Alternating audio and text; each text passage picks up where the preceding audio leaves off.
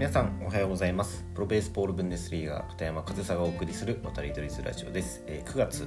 4日日曜日今日も配信やっていきたいと思います。で、え、今日はですね、え、昨日予告していたドイツ野球のえ、ドイツチャンピオンを決めるドイツシリーズですね、まあ、日本シリーズのようなドイツシリーズ、まあ、ドイツ語ではドイツマイスターシャフト。というんですけどそのドイツシリーズの第3戦が行われて結果次第ではドイツチャンピオンが決まると。いうことで、まあ、その話をしようかなって思っていたんですけど、まあ、その結果お伝えすると昨日の第3戦ではまだドイツチャンピオン決まりませんでした。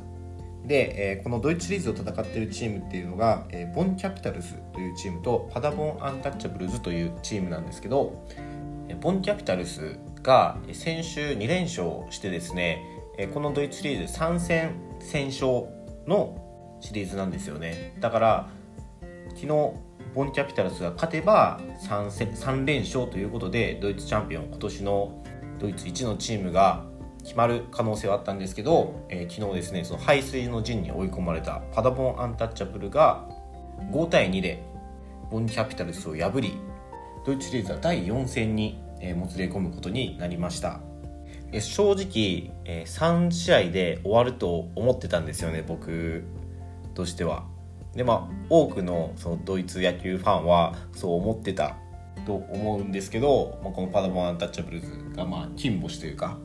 ボンキャピタルズに勝ったということで、えー、今日第4戦が、えー、ドイツ時間の13時日本時間の20時から行われます。でこのボンキャピタルズとパダボンアンタッチャブルズっていうチーム名さっきから言ってますけどそのチーム名だけ言われてもどっちが強くてどういうチームなのかっていうのがわからないと思うんですよね。だからここを今日はちょっとお伝えしようかなというふうに思うんですけどまずボンキャピタルスですね。ボンキャピタルスはここ67年くらいもうほぼ敵なしと言っていいほどの強さでブンデスリーガ北部に君臨する王者ですね。これは本当に紛れもない王者なんですけどどれくらい強いかといったら、えー、今シーズンレギュラーシーズンで1敗しかしていません、まあ、試合数がねあの日本ほど多いわけじゃないので、まあ、24試合なんですけど、まあ、そのコロナの影響とかで中止になった試合があってボンキャピタルス今年22試合レギュラーシーズン戦ったんですよね。で今年の成績が21勝1敗です。もう圧倒的な強さで、えー、北部リーグに君臨する王者ですね。で、えー、パダボンアンタッチャブルズはその北部の2位ですね。で先ほどお伝えしたボンキャピタルス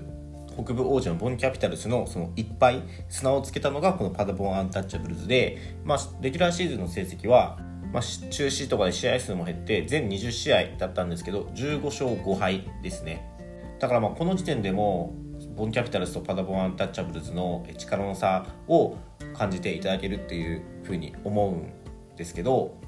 正直そのパダボンアンタッチャブルズがこのドイツシリーズまで勝ち上がってくるっていうのも結構予想外な結果なんですよね。まあ、北部の2位ではあるんですけど、まあ、ここ10年くらい、えー、北部より南部の方が野球、ね、強いって言われてるんですよ。でそのレギュラーシーズンで順位を決めた後に北部と南部の上位4チーム、まあ、計8チームですね。計8チームでプレーオフを行うんですよね。でそのプレーオフを勝ち上がったチームが、えー、決勝ドイツシリーズで戦うんですけど、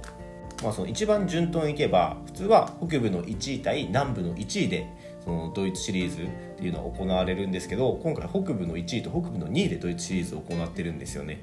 で南部の方が野球は強いってここ数年ずっと言われてますし、えー、ハイデンハイムとレーディエンスブルクっていう2チーム。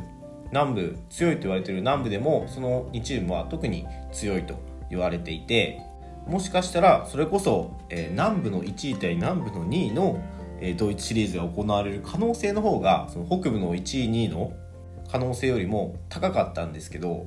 まあ、ボンが北部王者の意地を見せ順当に勝ち上がり、えー、パダボンアンタッチャブルズが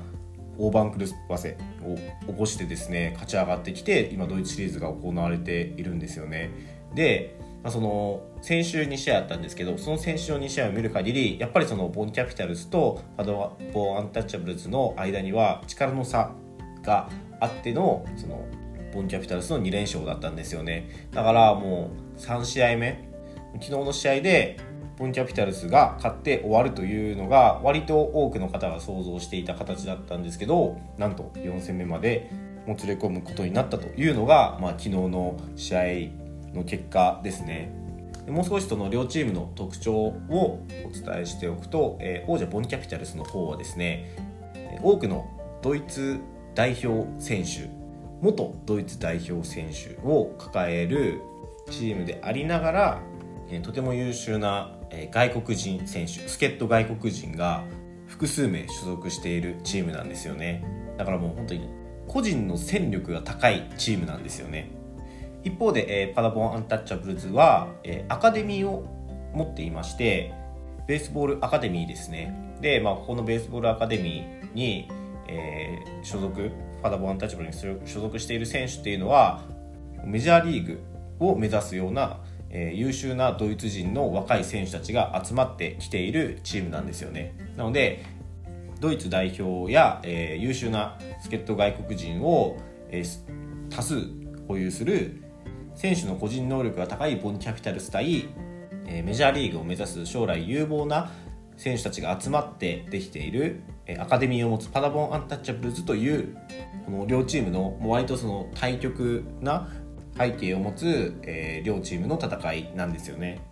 でまあ僕も僕が所属するケルン・カージナルスも、え、この両チームと同じ北部の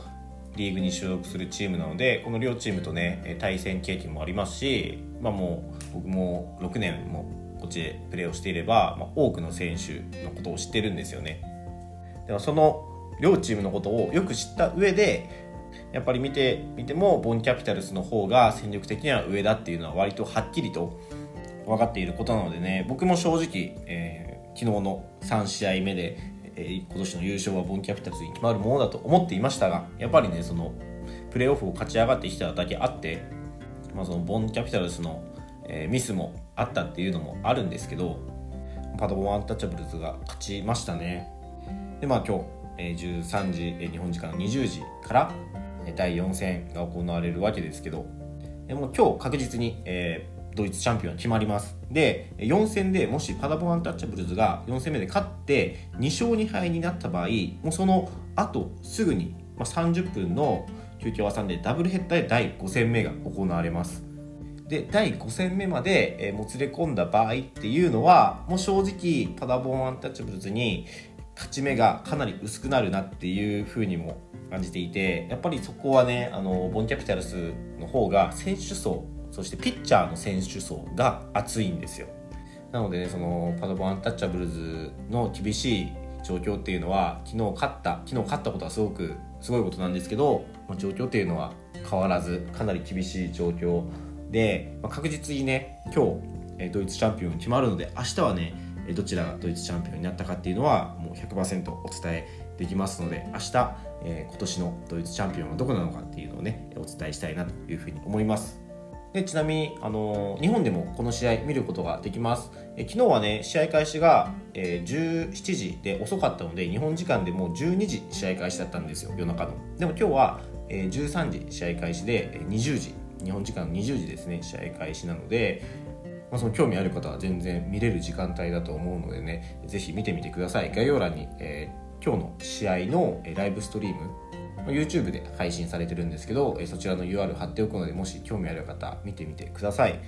お客さんもね、あのかなり入ってます。やっぱりドイツシリーズでね。もうで特に明日はね、ドイツチャンピオンが決まる試合なんで、昨日の時点でね、あのもう満席だって言ってましたそのちゃんとした席がね何席で確保されてるわけじゃないんですけどもう本当に隙間がないくらい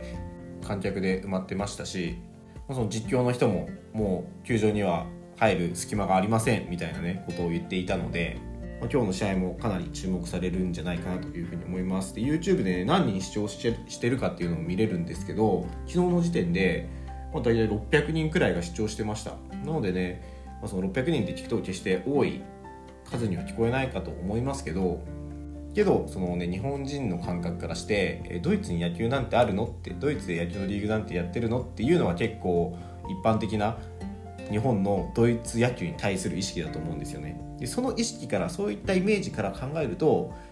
球場がちょっと何人かは把握してないんですけど、まあ、満席になってその YouTube でのライブストリームで600人以上の人が見てるって考えると決して